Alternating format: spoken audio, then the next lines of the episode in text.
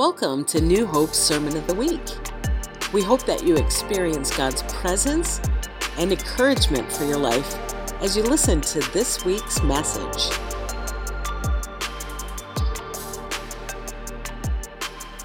Okay, I want to share a message today. I have been thinking a lot recently about the fact that there are quite a number of Bible verses that are very well known, but are very often quoted completely out of context. Now, I'm not talking about, there are Bible verses that are very well known, and people quote them in context. You know, John 3:16 is very well known. For God so loved the world that he gave his only son that whoever believes in him will not perish but will have everlasting life. Very well known Bible verse, and it's pretty clear what it means. What does it mean? Well, it means that God so loved the world that he gave his only son, right? Whoever believes, I mean, it's pretty clear. So there are Bible verses that are clear. The Lord is my shepherd, I shall not want. He, you know, okay, it's poetic speech. You know, he makes me lie down in green meadows. And, but you understand, it means like a shepherd looks after his sheep, God looks after his people. Lots of Bible verses are well known and understood.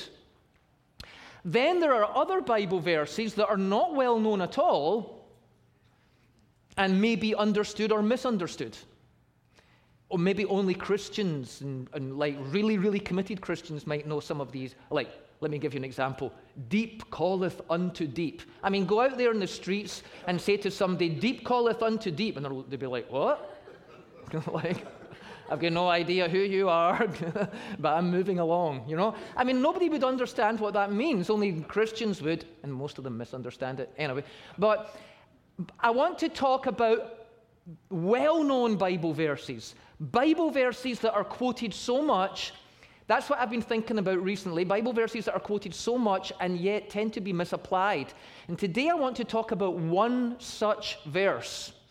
And the misunderstood message that comes with this verse is this the devil comes to steal, kill, and destroy. Anybody ever heard that before? Give me a little wave if you've ever heard that. Right? Quite often, when Christians talk about the devil, they often don't use the word devil. Sometimes they'll say things like the enemy, you know? And um, so, and in this, this case, this message comes from a verse. Can you put the next slide up, please? The verse is John 10 10. The thief comes only in order to steal, kill, and destroy. But Jesus is saying, I have come in order that you might have life, life in all its fullness. And then usually the preacher will say, Jesus came to give us life in all its fullness, abundant life, but the devil comes only to steal, kill, and destroy. Does this sound familiar to anybody? Would it surprise you to know that if you read the entire paragraph instead of one verse, the thief is not the devil? I think I'll just say that again. Would it surprise you to discover that all you have to do is read one paragraph, just one paragraph, that that one verse is in, and you will discover that the thief is not the devil. Jesus actually says, we will get to it in a moment, but in the very sentence before this one, he said, I will tell you who the thieves are. The, they are these people. And the thief comes only to steal, kill, and destroy. And then all the preachers will ignore the verse before it because this makes good preaching. Oh, the devil. The devil's been on your back all week. I'll tell you, we're going to rebuke the devil today because the devil came. Listen, did you, did you have a car accident? Did, your did you burst your car tire? That was the devil. I know it happens to everybody in the world, but you're a Christian, so it must have been the devil. He came to steal. And that money that you had, that you were going to take your wife out for a nice meal, you have to buy a new tire for your car. That's the devil. No, people, that is normal everyday life that the entire world has to face. But then when you become a Christian, you regress into being a pathetic child that can no longer handle real life like you used to before you were saved. And now you want to blame everything on the devil when you need to pull your big boy pants up and you need to go out there and live a proper life. That's it. That's it. the thief is not the devil. And actually, there's a clue here because Jesus said, Jesus tells us why he came. I have come that you might have life, life in all of its fullness, or some translations say life more abundantly. Abundant life, full life. Well, that gives you an insight into what the thief is coming to steal, doesn't it? If Jesus is contrasting two things here things being stolen from you and things being given to you, that's the contrast.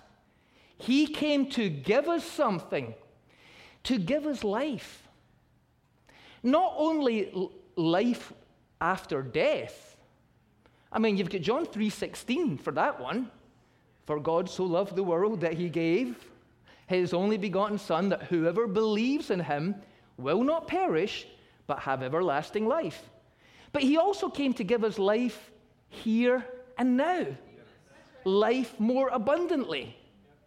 To use preacher speak, you not only get pie in the sky when you die, you get steak in the plate while you eat. You get both. Jesus came to give us. Paul's, was it Paul or was it Peter? Some, some apostle, someplace said in the Bible, you know, there's actually nothing wrong with not knowing where the actual reference is. You read the book of Hebrews sometime. Like, for a start, nobody really knows for sure who wrote the book of Hebrews, it doesn't say. But whoever it was, was not good at quoting the Old Testament. Because whenever they quote the Old Testament, they don't say, as Moses said, or they say, somewhere or other it is written. and then they quote the verse. You think, wow. So, anyway, I've totally lost my train of thought now. What was I talking about? oh, oh, yeah, yeah, yeah. Paul or Peter or somebody or other said, so, somewhere or other it is written that in the New Testament that Jesus gives us everything that pertains to life and godliness, okay? That's natural life and spiritual life. That's life here and now and life after we die. That's fullness of life in the rotten here and now and eternal life in the sweet by and by. That's everything. He is a full and complete Savior. So if Jesus came in order that we might have life, life in all its fullness, it must be life in all its fullness that the thief is trying to steal from us. Because there's a contrast between two things, right? Right. Here's the next, here's the next way that this verse sometimes gets ripped out of context. I've heard people preach on it, the thief comes, and then say the thief is the devil. And then very often they tie it in with another verse and they say, and the thief needs to return sevenfold what he stole. Does that sound familiar to anybody? Does anybody remember we used to sing songs like that? I went to the enemy's camp and I, I took back what he stole from me. Except it wasn't him that stole from me, right? Let's look at the next verse. Let's look at the next one. This is the verse that they say excuses might be found for a thief who steals because he is starving. But if he is caught, he must pay back seven times what he stole, even if he has to sell everything in his house. Does that sound like the devil to you?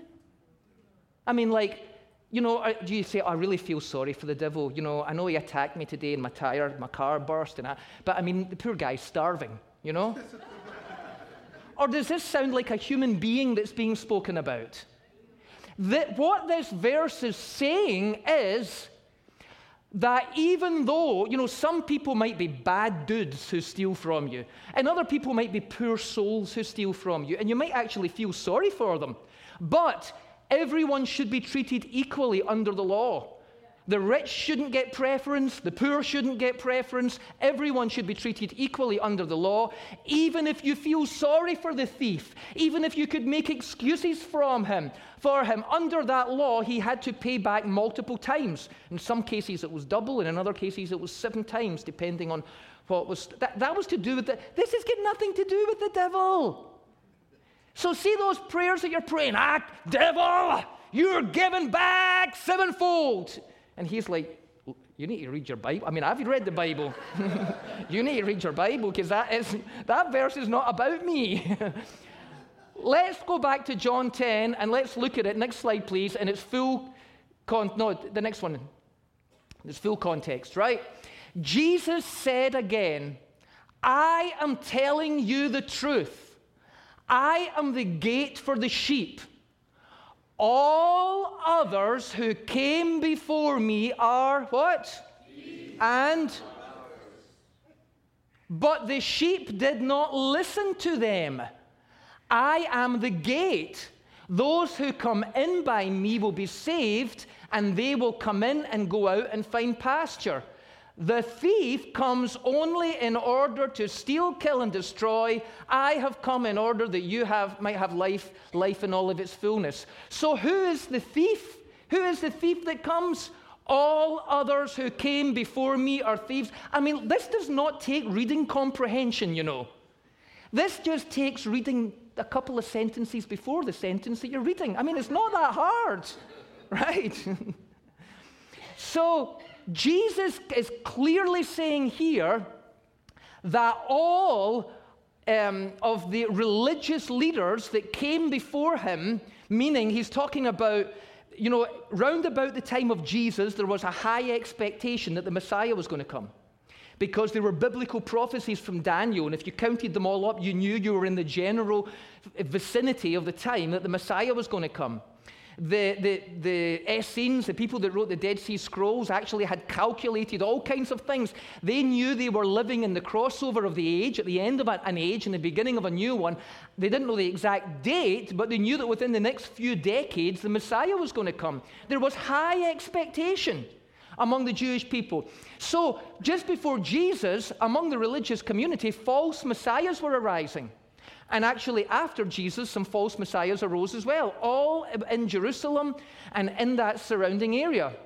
And not only that, but the religious teachers who were not claiming to be messiahs, but were just claiming to be religious teachers, the Pharisees, the teachers of the law, and so on, had developed a theology that actually robbed people from the blessings of God.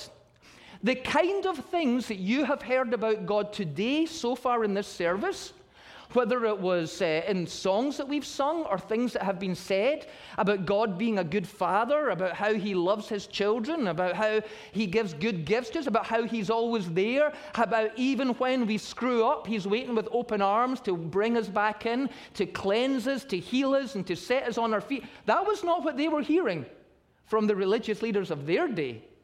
They were hearing that God was angry at them. They were hearing that they were sinners. They were hearing that they should be ashamed of themselves. They were hearing that unless they kept the law perfectly, they should be outcasts to the community. They were hearing over and over again that God was the eternally disappointed one looking on his people and sighing great sighs of disappointment because they're all a freaking mess. And if I could just wipe them all out like I did with the flood, it would be a good thing. That's, that, was the, that was the image of God. They were being taught that they had to earn favor with God in order to get blessings from God. And so they were being taught that the religious leaders who wore special clothes and had more money, they were featured on Instagram, preachers with sneakers. You know that one? I, I want, apparently, you get free Jordans and Air Force One if you're a famous enough preacher. I want to know how, how many hits do you need to get on YouTube to get out? Because I want those shoes, you know? Anyway, they were like that. So they were, they were, they were wearing the latest clothes and everything else, and they would go and give money to the poor. And when they would do it, they actually employed somebody to walk in front of them blowing a trumpet. Do, do, do, Pharisee John shall now give money to the poor to demonstrate how holy he is. And he would come and he would give money to them. because he was blessed. He was obviously perfectly sinless and holy because he was blessed. But look at these people that are struggling in life. Their kids have gone astray, or they've got a disease, or they've lost their business, or they're struggling financially, or whatever it is. Obviously, God hates them and He's punishing them. This was the message that was being taught. Hey, I've even heard that message taught today. I, I remember a couple of years ago seeing there was some big outcry about some well known preacher and some message that he'd preached. So I decided to watch it. And he preached a message about how God hated half the people in their church. And I'm going to quote you, and like he screamed it with veins sticking out his neck. I'm going to quote you him exactly. He said, There's some of you here that are so sinful, God objectively hates you. I'll tell you, I would have ran out the back door, jumped in my car, driven away, creating as much dust as possible, and would never darken a door of a church like that again. I mean, basically, the preacher is standing there blaspheming our loving, kind, gracious, compassionate Father. So that's the kind of preaching. And any preacher who robs you of living a great life, life to the full, is a thief who has come only in order to steal, kill, and destroy. I want to tell you a little bit about Near Eastern shepherding practices. Jesus says, I tell the truth, I am the gate for the sheep. Then later on, he says, I am the gate. Earlier on, he says, I am the good shepherd in the same passage. And you're thinking, well, well, what are you, Jesus? Are you the gate or are you the shepherd? Because we don't understand shepherding practices in those days. Because in those days, the shepherd was also the gate. Let me tell you how this worked. I want you to imagine that this is the Judean countryside, okay? And there are sheep up here on the hills grazing everywhere, but the sheep, the sheep are owned by different people. It's different flocks, but they're all kind of mixed together. And there's different shepherds out there. Now, what they would do is, when it got dark at night, they would take their sheep, they had a sheep pen. So imagine this, this drum kit area is a sheep pen. There's a wall like a stone wall built up all the way around here, okay? And round here. And this is the entrance into it. This is the sheep pen. At night time, they would bring all their sheep into the sheep pen. The sheep pen had no gate, okay? They would bring all their sheep into the sheep pen.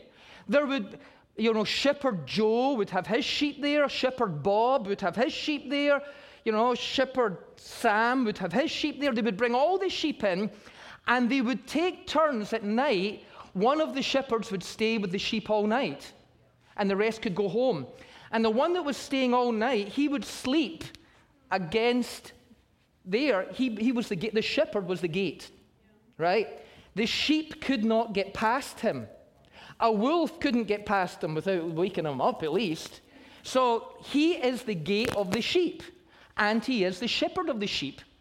Now, in the morning, the shepherds would come back, and the shepherds would call their own sheep out by name, right? So that a shepherd would come, and, and let's say it was Shepherd Sam who's sleeping here, and he's wake, he wakes up, and I'm Shepherd Bob. Hey, Shepherd Sam, how you, how's it going? Not bad. How are you, Shepherd Bob? I'm fine. Um, so I'm here for my sheep. Okay, so he steps out the road, and I go, Fluffy, Fluffy, come on, Fluffy. And Fluffy comes trotting out. You know, I, I, don't know what sheep are called. I was thinking about this this morning and I could only come up with cow names like Daisy and Buttercup and things like that. but what, whatever sheep are called, he would, Buttercup, and Buttercup would come out. The sheep not only knew their name, they would recognize the shepherd's voice. Now, if a different shepherd called Fluffy and Daisy and Buttercup out, they wouldn't come out. Unless he also had sheep with that name, in which case his Buttercup would come out, but my Buttercup would stay in. Right? So that was, that was what they did. Now, so Jesus says in this passage, He says, I'm the good shepherd. I am the good shepherd of the sheep. And I know my sheep by name. And my sheep know my voice, and they follow me, and the voice of a stranger they will never follow. Right, so is this beginning to make a little bit sense? I am the good shepherd. I am the gate of the sheep. I'm not going to take turns. I'm the one that's going to be watching over my flock every single night. I'm not going to take a night off. You know, God never says, Gabriel, like, I need a vacation, Gabriel. I mean, like, you thought the Dark Ages were bad? I mean, like, the 21st century is, like, really messed up, and I need a vacation. Gabriel, you're in charge for a while. God never does that. God never takes a vacation. He never passes on his responsibilities to somebody else. He is the good shepherd. He will guard his sheep. He will protect his sheep. He will always guard his sheep. He will always protect his sheep. He knows them all by name. Okay? And we, as his sheep, know his voice. And a stranger's voice we should never follow. Unless, of course, we are so spiritually deaf, we are so hard hearted, we, are, we don't, we know about him, but we don't really know him, then anybody could come along and shout, Buttercup, and Buttercup would come out and not realize that it's not the ship, that I'm not the, her shepherd, I'm a cult leader right? Who's going to, ba- or worse than that, a YouTube preacher. the amount of, we'll get to that in a moment. Okay, right, so I'm a YouTube preacher that's going to fill Buttercup's head with ideas about how her church isn't good enough, it's not spiritual enough, they don't teach the right doctrine, you should leave your church, you should just come to my training camp. It's like a big commune. We all love each other. You know, sell your possessions and give them to me and come into the camp. You might never get back out again, you know, but and she is away with a thief. Or maybe it's not even come and join my cult. Maybe it's just embrace my teachings, embrace my teachings. And the teachings are robbing you of living life to the full. There are two way, main ways that thieves, false prophets, and so on, can, can rob the abundant life from you. There's two main ways to do it. One way is legalism. Most people fall for that first one. And legalism is based on personal performance, it's based on perfectionism, it's based on striving and human effort. And it is so bad that Paul wrote a whole book about it, the book of Galatians. You began in the spirit and you're going back to the flesh. You, you were saved by faith and now you're trying to live the Christian life by works. Like you've missed the whole point. In fact, he says, You fools, who has cast a spell on you and bewitched you to believe that? You, there is nothing you can do to earn your salvation. There is nothing you can do to keep your salvation. God, you are saved by grace. You are kept by grace. Your life will be transformed by grace, and you will get into heaven by grace. It's all about the finished work of Jesus on the cross.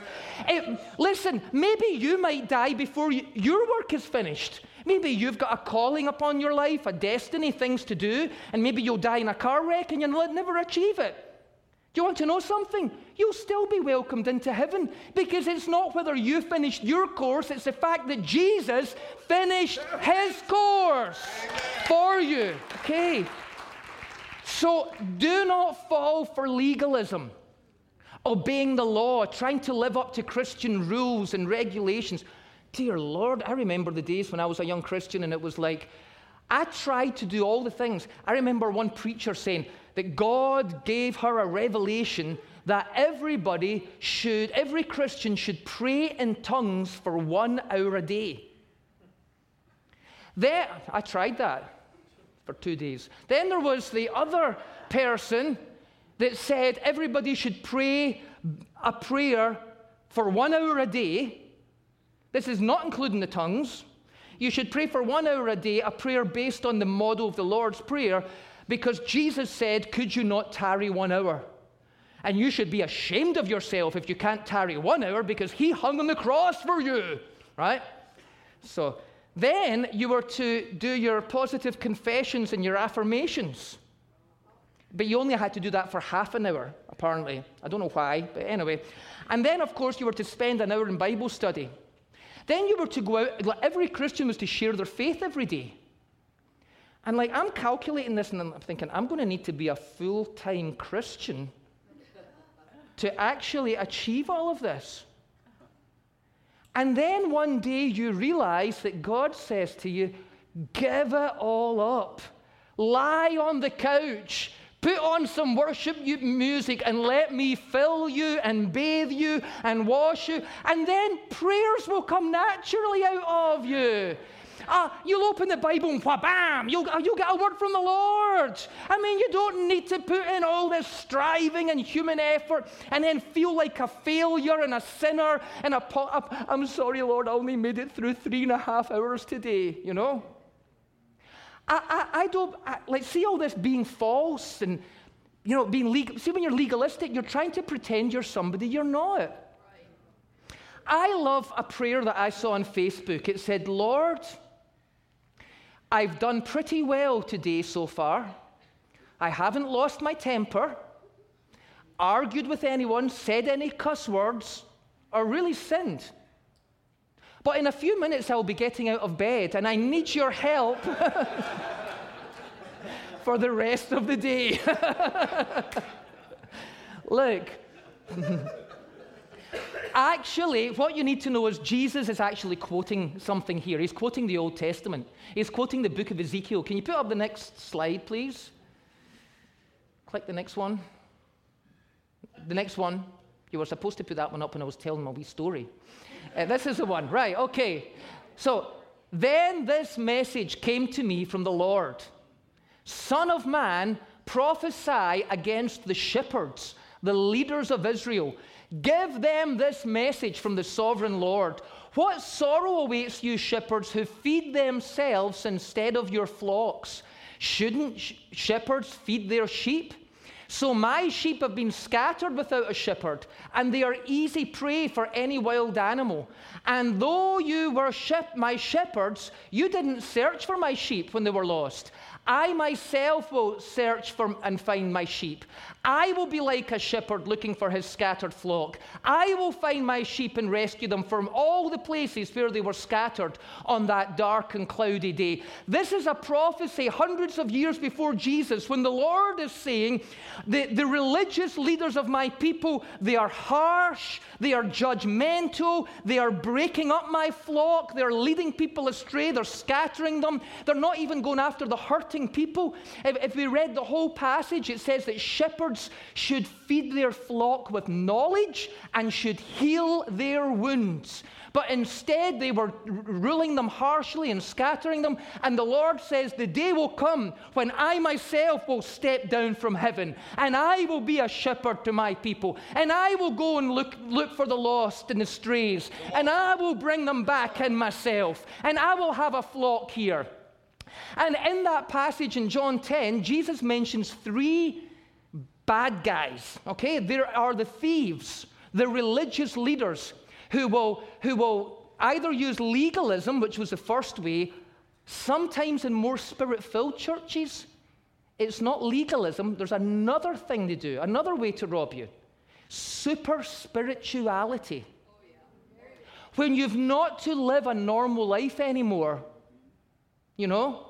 You've not to like go to Walmart and buy the groceries and then come home and, and put on Netflix or, or anything like that. You're supposed to be prophesying and receiving more visions than Ezekiel and interceding and everything. The only things in life you should be doing are spiritual. I don't want to spend too much time because last time I was here, when I talked about living in alignment, remember I showed you the triangles?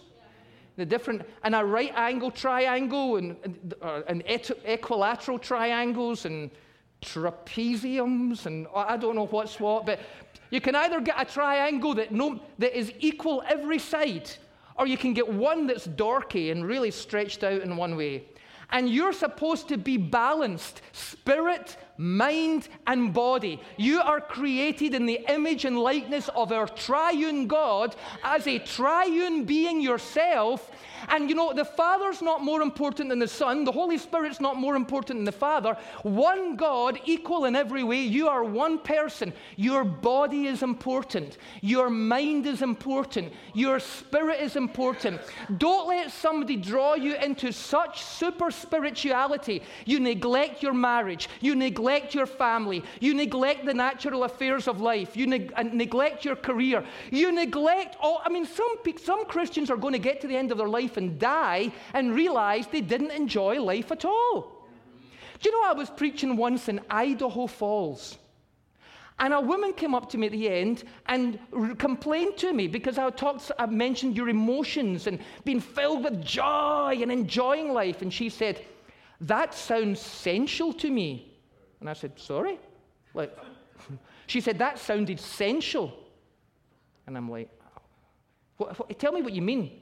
Do you mean your senses? Yes, your senses and your feelings. They're from the devil, she said. Can you imagine trying to go through life suppressing every feeling and not enjoying the taste of food because it's a sense? Denying all physical pleasure? I hope to God that woman is not married. If so, I pray for that man. I really do. so, seriously. So, any, so that's, that's the thieves. The thieves are the religious leaders. They will steal life, real life, enjoying it. Who is it that has that? Is it Joyce Meyer that calls her program that? Enjoy, there's a program called Enjoying Everyday Life. Is that Joyce Meyer? That's a great title, isn't it? Enjoying Everyday Life. God is with you in normal life. I have to remind myself of that all the time because I live in Canada now and like they, they, they, they drive too slow. Honestly. They'd really drive slow, and they have stop signs everywhere. In the parking lots. It's, I'm like, it's a parking lot. Do you know somebody got charged by the cops for texting while he was in the McDonald's drive through line? And i am like, is that not private property? Oh, I don't understand. Everybody drives slow. Well, I come from the UK, I come from Europe. We know how to drive, okay?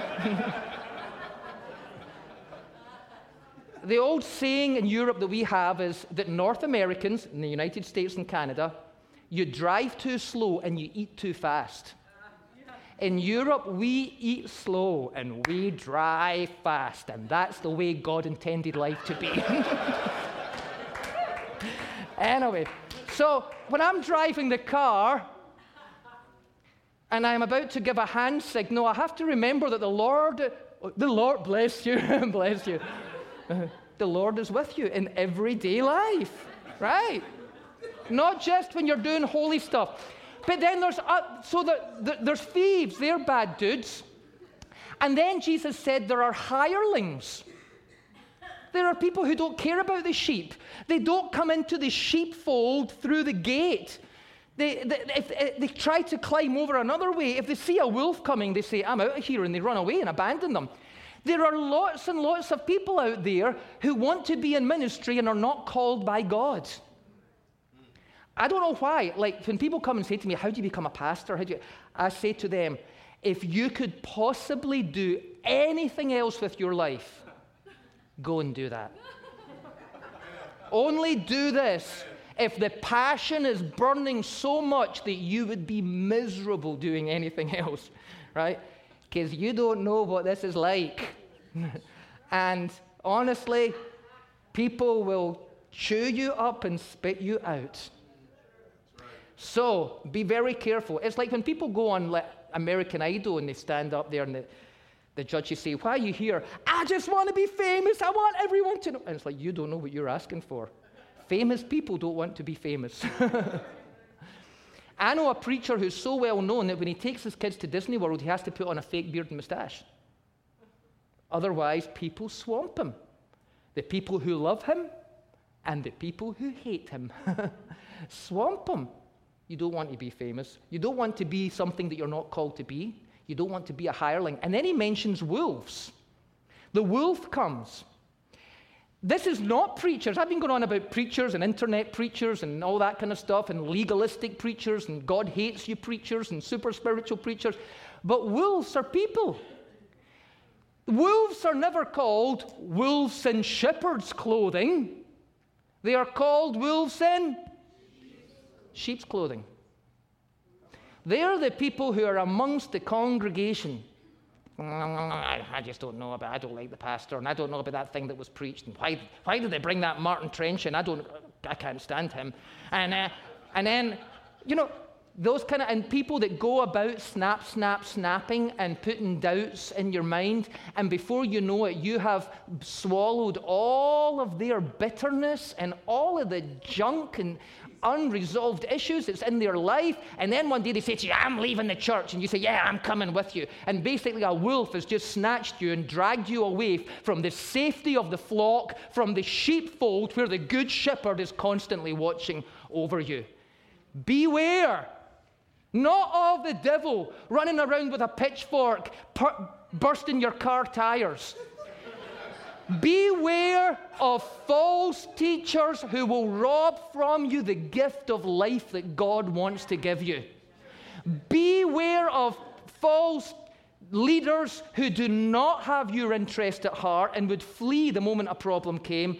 Beware of people that you regard as brothers and sisters, but who obviously are filled with malice and bitterness and could end up biting and damaging you. That's what Jesus is saying. So here's the message false messiahs and religious teachers who try to lead you away from trust in Christ or who teach against living life to the full and enjoying God's abundance are stealing the blessings of God from you. Jesus came to ensure that we would enjoy God's blessings and the gift of life. I want to stop, we're going to pray, but I want to just give you one little quick story I heard somebody tell. There was this village someplace, and a war had taken place, and the army had taken over the village. And when they did that, they took all the men of fighting age and arrested them and put them in this prison cell. There were four philanthropists in that village, four old men, not of fighting age, they weren't locked up, but they had a lot of money and resources. The first one came to the prison guards and said, I hear that the prisoners don't have any clean water to drink. How much would I need to give you for you to allow me to supply them with water, such and such an amount? So he gave the guards such and such an amount and brought in clean drinking water and felt like he had done his part to make the world a better place, right? The second philanthropist came along and said, I hear that they don't really have any food to eat, just scraps. Like prison guards, if I paid you a certain amount of money, would you allow me to send a servant here to prepare food and bring food to them each day? Yeah, this amount of money. Okay, so he gave them that, and they had food every day. And he felt like I've done something to help these people out. Third philanthropist, the same things. I hear they've not got any warm blankets to keep them warm at night. If I provide blankets, how much do I need to pay you for you to allow me to get past the gates and give them the blankets? And they all felt they had done their religious duty. The fourth philanthropist came to the guards and says, How much for the keys to the prison? And he gave them whatever they asked for, and he took the keys and set every captive free. Listen, religious leaders might give you some water or some food or, or a warm blanket so that you're comfortable while you're in your imprisoned state. But Jesus has the keys of death, hell, and the grave. He has opened every prison door and He brings us out, out into the pasture where we can have life more abundantly. Can you say amen, church? Come on, let's stand together. The band are going to come up. We're going to finish with a prayer and a little bit of a song. Let's, let's say this. Let's close our eyes. Let's lift our hands up to heaven and say this with me. In Jesus' name, I, declare, the Lord is my shepherd. I need nothing. He is everything. He is my blesser. And today I receive every good and perfect gift that comes from above, from my loving Father. I believe it and I receive it. In Jesus' name, amen. Let's give the Lord a praise in the house. Thanks so much for listening to this week's message. If you'd like to check out our additional resources, please feel free to go to newhopecom.org.